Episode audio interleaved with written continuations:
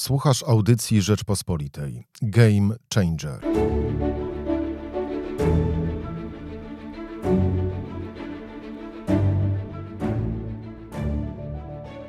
Co powinna zrobić opozycja, aby wygrać spis? Co dalej z pandemią i narodowym programem szczepień? Rozmowa z posłanką lewicy Agnieszką Dziemianowicz-Bąk. Zapraszam. Na program zaprasza Michał Kolanko.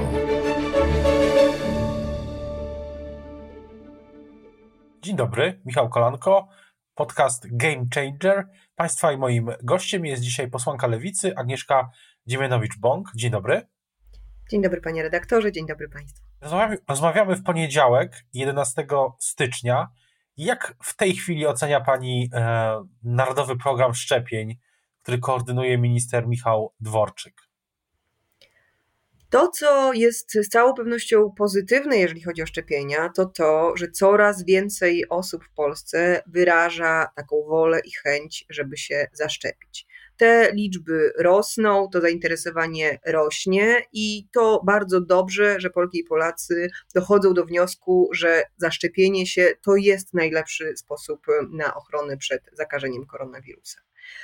Natomiast ten popyt na szczepienia niespecjalnie spotyka się z odpowiednią organizacją i zapewnieniem dostępu do tych szczepień. Wystarczy powiedzieć, że w ciągu poprzedniej doby zaszczepiono zaledwie 1235 osób. E, jeżeli zderzymy to z liczbą gmin w Polsce, których jest 200, 2477, no to wychodzi nam to tak, jakby na jedną gminę przypadło pół szczepionki. To oczywiście ta, ta arytmetyka wynika z tego, że był weekend, no ale naprawdę wirus w niedzielę nie odpoczywa a wiemy, że lekarze i pielęgniarki chcą szczepić także w weekendy, tylko nie mają czym, bo dostają dostawy szczepionki raz w tygodniu. I to jest tylko jeden z wielu przykładów takiej braku pomyślunku, organizacji i logistyki. Rząd miał mnóstwo czasu od 9 listopada, kiedy e, szczepionka Pfizera została dopuszczona do obrotu, żeby rzetelnie się przygotować na to duże zainteresowanie, tak, żeby jednak szczepić no, szybciej, bo każdy dzień to są kolejne zachorowania i kolejne zgony. No ale też z, pytanie jest, y, z czego Pani zdaniem wynika e, to, że, że została obrana taka, a nie inna strategia i co by Pani w niej zmieniła, gdyby teraz, y, gdyby nie była Pani w opozycji? Znaczy nie została obrana strategia, właśnie na tym polega problem, że kilka miesięcy zostało tak naprawdę zmarnowanych. One mogły być poświęcone na konsultację takiej strategii, na przygotowanie rzetelnego e, planu. To, co nazywa się Narodowym Planem Szczepień, nie ma nawet rangi prawnej. To nie jest rozporządzenie ministra e, zdrowia, więc jeżeli ktoś wchodzi na stronę Ministerstwa Zdrowia i czyta ten dokument, zastanawiając się, w jakiej będzie grupie, to może sobie poczytać, ale nie ma żadnej pewności, że to wszystko zostanie utrzymane i że to jest jakieś rzetelne, obowiązujące e, prawo. Nie rozumiem, dlaczego na przykład Szpital Narodowy, stworzony z, wielkim szumem medialnym, nie jest punktem szczepień. Dlaczego inne szpitale tymczasowe nie są do tego wykorzystywane. 5 stycznia minister Dworczyk mówił, że Polska ma za mało szczepionek i dlatego nie możemy zaszczepić w pierwszym kwartale nauczycieli, tak jak proponuje Związek Nauczycielstwa Polskiego czy, e, czy Lewica. Ale wczoraj e, portal Politico doniósł, że Polska zamówiła zaledwie połowę z, przy, z przysługującej nam puli szczepionek Moderny. Zamiast 13 milionów, które zgodnie z mechanizmem unijnym mogliśmy zamówić, zamówiliśmy 6,6 miliona. Dlaczego? To znaczy, niech się minister Dworczyk zdecyduje, czy mamy szczepionek za mało, czy mamy ich za dużo, czy jest ich wystarczająca ilość, dlaczego nie szczepimy w weekendy, mimo że lekarze chcą, dlaczego dostawy do punktów szczepień przychodzą raz w tygodniu, mimo że dyrektorzy szpitali apelują o to, że chcieliby otrzymywać te szczepionki częściej, bo są w stanie szczepić szybciej. No, potrzebna jest koordynacja z prawdziwego zdarzenia, a nie takie działania, działania pozorowane. Kiedy ja na początku, kiedy przeszczepionka docierała do Polski. Słyszałam konferencję premiera Morawieckiego i ministra Dworczyka i słyszałam, jak dużo czasu poświęcają informacjom, że pierwsza dostawa szczepionki przyleci samolotem, a następna zostanie dostarczona jakimś innym środkiem transportu, to już wtedy zapaliła mi się czerwona lampka. Myślę sobie, że jeżeli przedstawiciele rządu tak dużo czasu na ważnej konferencji prasowej poświęcają środkom transportu, jakimi e, będzie docie, będą docierać e, dostawy szczepień, to znaczy, że nie mają wiele więcej do powiedzenia na temat tej strategii. Więc trzeba po prostu usiąść z, z ekspertami i przygotować, dopracować państwowy program szczepień, tak, żeby każdy mógł zapisać się już teraz do swojej kolejki na listę rezerwową, mniej więcej wiedzieć, kiedy może na tą e, szczepionkę liczyć, bo ten wzrost zainteresowania, który, jak powiedziałam, jest bardzo mm, pozytywny, nie może zostać zmarnowany. To, tej nadziei, którą mm, dała ludziom szczepionka w Polsce, nie można po prostu roztrwonić i zmarnować. Ale też y, jest taki, y, jest takie, taki za, nie, wiem, nie wiem, czy to można nazwać zarzutem, czy taką polemiką, y, bo są tacy, którzy mówią na Twitterze na przykład, że pani czy lewica tak często mówi o nauczycielach w kontekście tej strategii szczepień, ponieważ to jest taki polityczny ruch, żeby mm, lewica pozycjonowała się jako właśnie partia, która broni no, swojej grupy społecznej. Tak, tak, takie są zarzuty. Co pani na to? No to są oczywiście śmieszne zarzuty. Ja oczywiście jestem związana ze środowiskiem oświatowym od lat, zanim jeszcze wkroczyłam do czynnej e, polityki. Znam realia pracy nauczycieli i innych pracowników e, oświaty, więc siłą rzeczy znam je także w czasie, w czasie pandemii. I wiem, ale powtarzają to także eksperci, naukowcy, którzy, którzy zajmują się modelowaniem i, i badaniem rozwoju dynamiki e, pandemii, że nauczyciele i pracownicy oświaty, kiedy szkoły są otwarte, mają kilkakrotnie wyższe ryzyko zakażenia niż osoby przebywające w domach, na przykład seniorzy. I teraz bardzo ważna rzecz. To, o co lewica apeluje, to to, żeby nauczycieli w ramach etapu pierwszego potraktować priorytetowo, ale to może jednocześnie oznaczać, że rozpoczęcie szczepień nauczycieli mogłoby się dziać jednocześnie, równolegle ze szczepieniami seniorów. Bo oczywiście seniorzy, osoby najstarsze są najbardziej narażone na ryzyko zgonu w sytuacji zakażenia. Nauczyciele natomiast są kilkakrotnie razy bardziej narażeni na samo zakażenie, jeśli szkoły miałyby zostać otwarte. To, co jest ważne dla mnie, to nie to, żeby jutro czy pojutrze rozpocząć koniecznie szczepienia nauczycieli, tylko żeby przyjąć taką zasadę, że dopóki nie rozpoczną się szczepienia nauczycieli, to tych nauczycieli nie wysyłamy z powrotem do szkół, bo jest to ryzykowanie ich zdrowia, ich życia. A jeżeli nam jako społeczeństwu zależy na tym, żeby jak najszybciej otworzyć szkoły, no to siłą rzeczy trzeba jak najszybciej rozpocząć te szczepienia nauczycieli i pracowników oświaty, w tym także pracowników przedszkoli, które przecież cały czas działają, a im młodsze dzieci, tym trudniej jest zachować taki reżim sanitarny. Ale co do takiej ogólnej sytuacji, myślę, że warto spojrzeć e, na sprawę, sprawy, o których dyskutujemy teraz szerzej. Czy na przykład uważa Pani, że w Polsce jest wystarczający poziom zaufania, żeby na przykład wprowadzić takie szczepienie, system szczepień jak w Izraelu, gdzie e, żeby dawki się nie zmarnowały, to w pewnym momencie, tak jak rozumiem, bywają sytuacje, że po prostu szczepi się mm, po zaszczepieniu tych osób z grupy priorytetowej w danym punkcie, szczepi się po prostu każdego, kto, kto akurat jest w pobliżu, nawet takie historie też krążą, oczywiście jest pytanie o ich weryfikację, no ale załóżmy, że, taki, że, że tak to e, e, rzeczywiście bywa. To, czy, czy w Polsce by to zdało egzamin? Izrael faktycznie szczepi bardzo dużo, szybko i sprawnie. Ma też e, taką logistykę i takie, e, i takie możliwości. No i też jako państwo spoza Unii Europejskiej w nieco innym mechanizmie zamawiało te szczepienia, więc to rzeczywiście jest nieco inna, e, nieco inna sytuacja. No i jeżeli szczepionki tam nie są takim towarem deficytowym, no to oczywiście ten nadmiar, czy to jak sprawnie tam to, mm, tam to przebiega, to może pozwalać na szczepienie też że tak powiem, poza kolejnością, czy z list rezerwowych, czy właśnie jakoś po, poza tymi grupami priorytetowymi.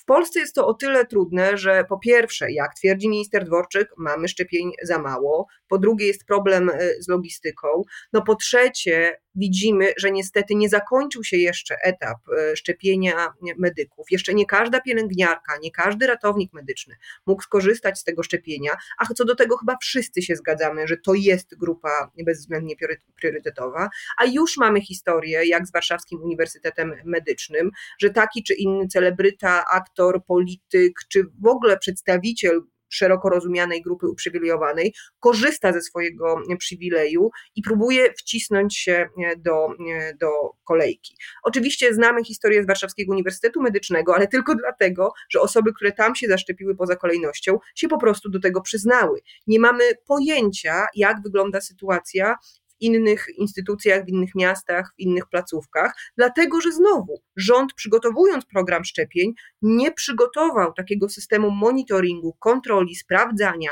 być może kar, być może mandatów, no jakiegoś rodzaju organizacji i kontroli tego, czy faktycznie te osoby, które mm, z racji wykonywanego zawodu powinny być traktowane priorytetowo, mogą na ten priorytet liczyć i nikt im go nie podbierze. A jeszcze jest jedna inna taka ogólna sprawa. Ja się zastanawiałem nad tym mm, czasami, y, zwłaszcza ostatnio, czy, czy ta pandemia, ale zwłaszcza ta dyskusja, którą teraz toczymy o szczepieniach, kto powinien być zaszczepiony, a kto nie, i sprawiła, że my, ja jako dziennikarz, pani jako polityk, patrzymy, czy pani patrzy na, na społeczeństwo inaczej. Czy, czy, czy, czy w dyskusji publicznej, czy w ogóle w dyskusji publicznej teraz nagle się nie okazało, że są grupy? Bo wcześniej mam wrażenie, że, że takiej e, dyskusji o grupach, ogólnie różnych grupach społecznych w Polsce nie było specjalnie wiele. Tak, myślę, że tak. Myślę, że ta, ta sytuacja ze szczepieniami, fakt, że szczepienia są takim dobrem właśnie mm, deficytowym, e, naświetliły to, co przecież towarzyszy nam od, od dekad, to znaczy siłę kapitału społecznego, siłę kapitału kulturowego, siłę przywileju klasowego i tego, że mm, jak ogromne znaczenie mają znajomości, i dotyczy to zarówno obozu władzy, jak i innych uprzywilejowanych grup. Dlatego dla mnie pozytywnym zjawiskiem jest to masowe oburzenie e, społeczeństwa na zaszczepienie się, czy to Krystyny Jandy, czy Leszka Millera, czy prezesa telewizji, czy kogokolwiek, kogokolwiek innego. To jest dobry symptom, to oburzenie i ten gniew. On, ten gniew oczywiście nie powinien przysłaniać krytycznej oceny przygotowania programu szczepień, ale sam w sobie jest dobrym sygnałem, bo zaczynamy jako społeczeństwo artykułować taką frustrację, że coś tutaj jest nie tak. Dlaczego pielęgniarka z małej miejscowości musi czekać, żeby aktorka z dużej metropolii mogła się zaszczepić? To jest takie fundamentalne poczucie niesprawiedliwości, i na tym, moim zdaniem, można budować wizję bardziej sprawiedliwego państwa, bardziej sprawiedliwej Polski po pandemii. No właśnie, ale też czy uważa Pani, że w ogóle wyjdziemy z tej pandemii? Bo wczoraj jak e, w niedzielę, gdy pojawił się wywiad z ministrem Dworczykiem na łamach wprost online, to e, tam było takie stwierdzenie, że będziemy się szczepić co rok. No i to, to, to sprawia, że wydaje się, że, w ogóle system, który był do wybuchu pandemii, no on już nieodwracalnie na pewno już nie wróci. Ja myślę, że pod wieloma względami nie ma powrotu do tego, co było przed, e, przed pandemią. I to niekoniecznie, to niekoniecznie musi być zła, mm, zła wiadomość. Eksperci światowi od lat przestrzegali, że tego rodzaju katastrofy, to znaczy tego rodzaju zagrożenia, jak, jak, jak pandemia, jak nowe wirusy, będą się pojawiały. I bardzo ważne jest, żeby zbudować takie państwo, które kiedy nadchodzą takie obiektywne zewnętrzne katastrofy i zagrożenia, żeby to państwo mogło sobie z nimi poradzić. To znaczy, potrzebujemy sprawnej, sprawnie działającej ochrony zdrowia, która w sytuacji krytycznej będzie w stanie jednocześnie udźwignąć radzenie sobie z na przykład y, epidemią i jednocześnie funkcjonować tak, żeby codzienne, normalne choroby, schorzenia i potrzeby obywateli móc y, zaspokoić. Więc tak, to jest niewykluczone oczywiście, że będziemy musieli nauczyć się żyć z tym wirusem, czy z kolejnymi wirusami, które będą się pojawiały. Ale bardzo ważne jest, żeby ta nauka życia z tym wirusem nie polegała na uznaniu, no cóż, kto umrze, to umrze, starsze osoby będą musiały być zamknięte w domach i tak dostosujemy się do tego, żeby po prostu wykluczyć część społeczeństwa z życia e, publicznego. Nie, potrzebujemy takiego przemodelowania tego życia społecznego, takiego przemodelowania instytucji, zarówno bezpieczeństwa pracy, e, bezpie bezpieczeństwa edukacyjnego, bezpieczeństwa, jeżeli chodzi o ochronę zdrowia, żeby wszystkie grupy, te uprzywilejowane i te zagrożone wykluczeniem, mogły się w tym państwie i w tym porządku zmieścić. Ale z drugiej strony mówiła Pani o służbie, e, o ochronie zdrowia e, i no ja mam takie wrażenie, że jeśli zaszczepimy, zaszczepi się większa część populacji, jeśli chociaż na chwilę ten stan w jakimś sensie nadzwyczajny, na pewno y, jeśli nieprawny, to taki w ogóle stan nadzwyczajny e, zniknie, no to wtedy mam wrażenie, że jeśli też będzie to na skalę europejską, czy może nawet światową, to bardzo wielu z tych y, medyków, którzy e, są na przykład na WUM-ie, to oni po zakończeniu edukacji wyjadą i to czym prędzej. No tak, to jest, to jest oczywiście zagrożenie. Zresztą to nie jest zagrożenie, to jest fakt. To znaczy pielęgniarki, lekarze, rezydenci wyjeżdżają. Zresztą przez, przez prawicową władzę są do tych wyjazdów e, wręcz, wręcz zachęcani. E, dlatego trzeba, dlatego trzeba reformować, modyfikować polską ochronę zdrowia, żeby ona także tych lekarzy, medyków, pielęgniarki, ratowników po prostu e, doceniała. Ale oprócz tego, oprócz tego, żeby dbać o swoich, moim zdaniem otwiera się także przy okazji kryzysu i pandemii, otwiera się nowy rozdział rozmowy o współpracy europejskiej. O współpracy, która już nie będzie dotyczyła wyłącznie swobodnego przepływu, przejazdów czy ewentualnie wspólnej, e, wspólnej waluty, ale także wspólnych polityk publicznych, także polityki w zakresie ochrony zdrowia. Sytuacja ze szczepionkami, z jej dystrybucją, z dystrybucją tych szczepionek, z tym mechanizmem unijnym jest doskonałym przykładem tego, jak e, dla wspólnego dobra, wspólnej korzyści sensowne jest działanie ponad granicami w ramach jednej wspólnej, zjednoczonej Europy. Moim zdaniem taka integracja, także jeżeli chodzi o politykę zdrowotną, jest dla nas szansą i powinniśmy z tej szansy, powinniśmy z tej szansy skorzystać, bo będą się zdarzały takie historie jak pandemia korona, koronawirusa i dobrze, żebyśmy byli przygotowani nie każdy sobie w swoim domku, tylko jako wspólnota europejska, bo po prostu będziemy wtedy silniejsi. A co do, y, co do przyszłości, to e, w tym roku w Polsce oczywiście e, cały czas będziemy, na pewno w tym roku cały czas dyskutować e, o pandemii, natomiast i o wyjściu z niej. Natomiast rząd też proponuje, czy zapowiada, że będzie proponował taki nowy polski ład. I to ma być ważny punkt polityczny, już czysto polityczny. Pani, pani uważa, że to w ogóle. Um, pani uważa, że to jest coś, na co lewica musi szukować własną odpowiedź? Znaczy, przede wszystkim to ładnie brzmi, ale nie wiem, ile jest, w tym, ile jest w tym treści. To jest trochę tak, jak pięknym hasłem jest państwowy czy narodowy program szczepień, ale tak jak powiedziałam, kiedy spojrzy się pod okładkę, to brak, jest jest, jest tutaj chaos, brakuje, brakuje czy umocowania prawnego, czy jakiejś jasnej, przejrzystej, przejrzystej struktury. Ład ma to do siebie, że musi być ładem, nie może być chaosem. Na razie to, w czym rząd Prawa i Sprawiedliwości się y, specjalizuje, to jest takie ad hoc zarządzanie chaosem.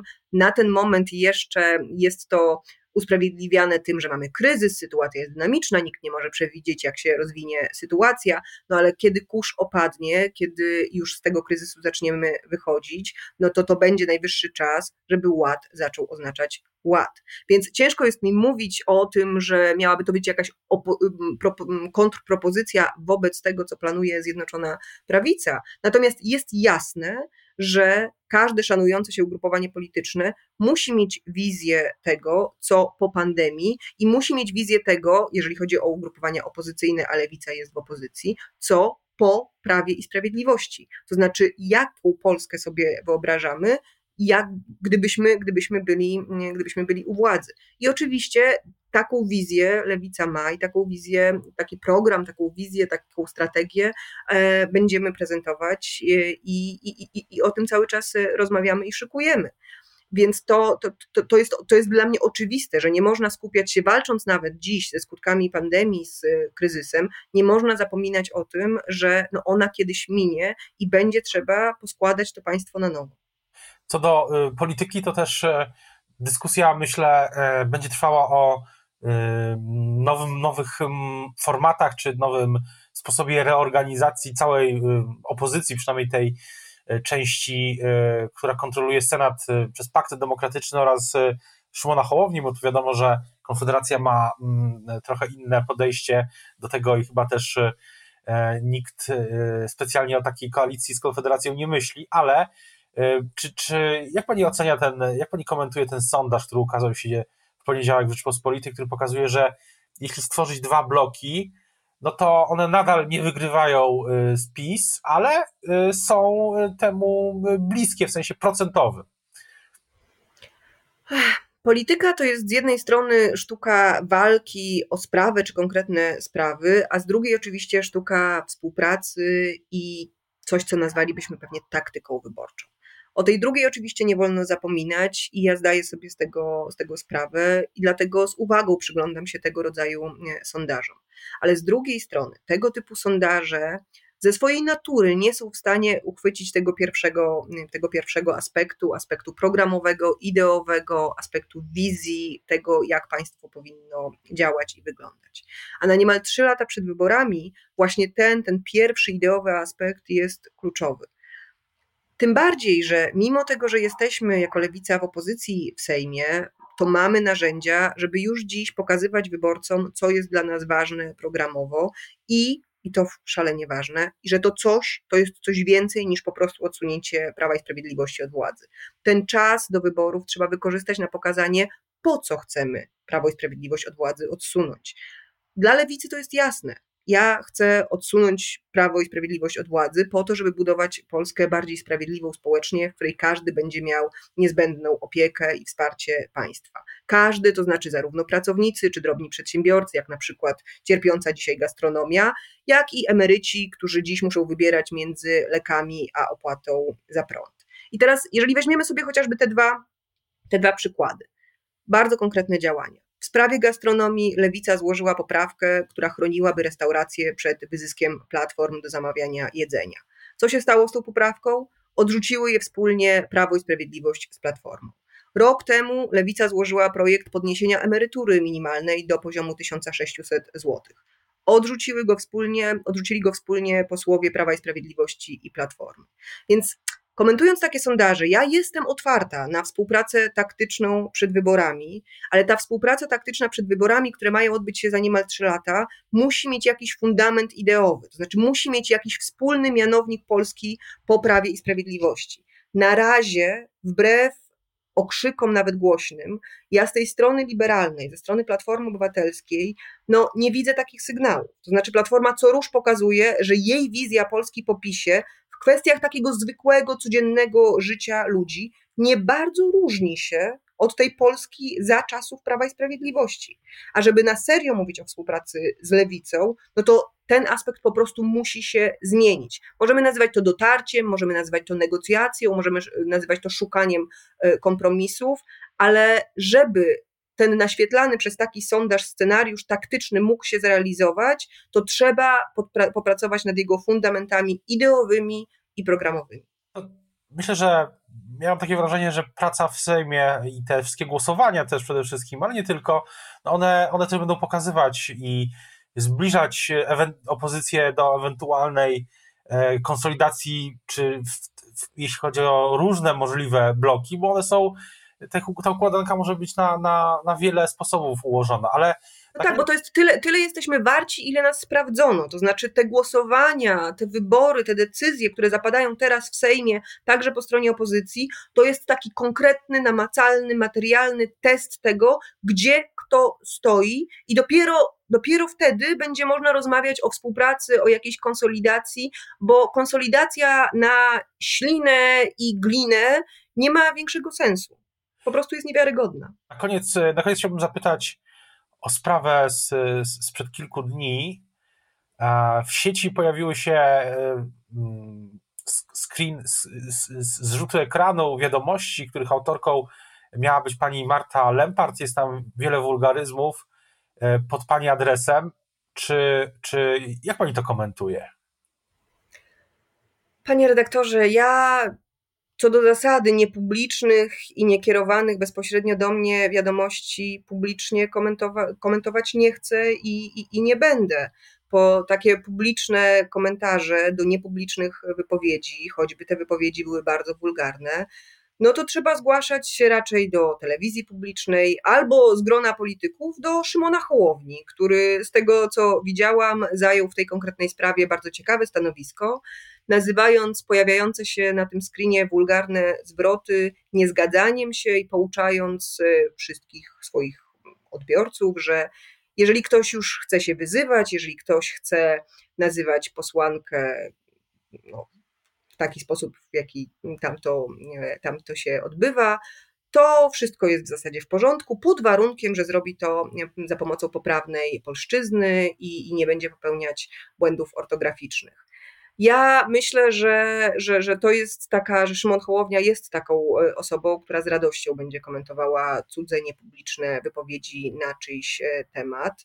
Pewnie nie powinno mnie to, mnie to dziwić, że ważniejsze, e, ważniejsze niż treść tych wypowiedzi jest poprawna, poprawna mm, pisownia, bo nie od dziś wiadomo, że dla Szymona Hołowni forma jest ważniejsza od, od treści. Ale ja nie chcę, ja nie chcę, ja nie chcę tych niepublicznych wypowiedzi komentować. Natomiast w temacie, w temacie praw kobiet, strajku kobiet, protestów kobiet, raczej chciałabym się zwrócić do, do, do tych kobiet i dziewczyn, które przez miesiące, często ryzykując mandatem, byciem pociągniętymi do odpowiedzialności, wychodziły i pewnie dalej będą wychodzić, e, walczyć o swoje prawa. Chciałabym je poprosić i, i zapewnić, żeby nie dały się podzielić, nie oglądały się na cudze obelgi, na komentarze w mediach społecznościowych, na to, co się dzieje na, na Twitterze czy, czy Facebooku, bo tak naprawdę sprawa jest jedna, jest wspólna e, i z całą pewnością nie ma imienia i nazwiska żadnej liderki, żadnej aktywistki, żadnej polityczki. Jeżeli ta sprawa ma jakieś imię i nazwisko, to nazywa się legalna aborcja. I a oto o legalną aborcję, o pełnię praw kobiet walczymy w Sejmie, one walczyły na ulicach, i tutaj moje wsparcie, moja solidarność z tymi kobietami absolutnie się nie zmieni, niezależnie od tego, co działoby się w mediach społecznościowych. Bardzo dziękuję. Państwa i moim gościem w podcaście Game Changer była Agnieszka Dziemianowicz-Bąk, posłanka e, Lewicy z Wrocławia. Dziękuję bardzo. Dziękuję serdecznie. Słuchaj więcej na stronie podcasty.rp.pl. Szukaj Rzeczpospolita Audycje w serwisach streamingowych.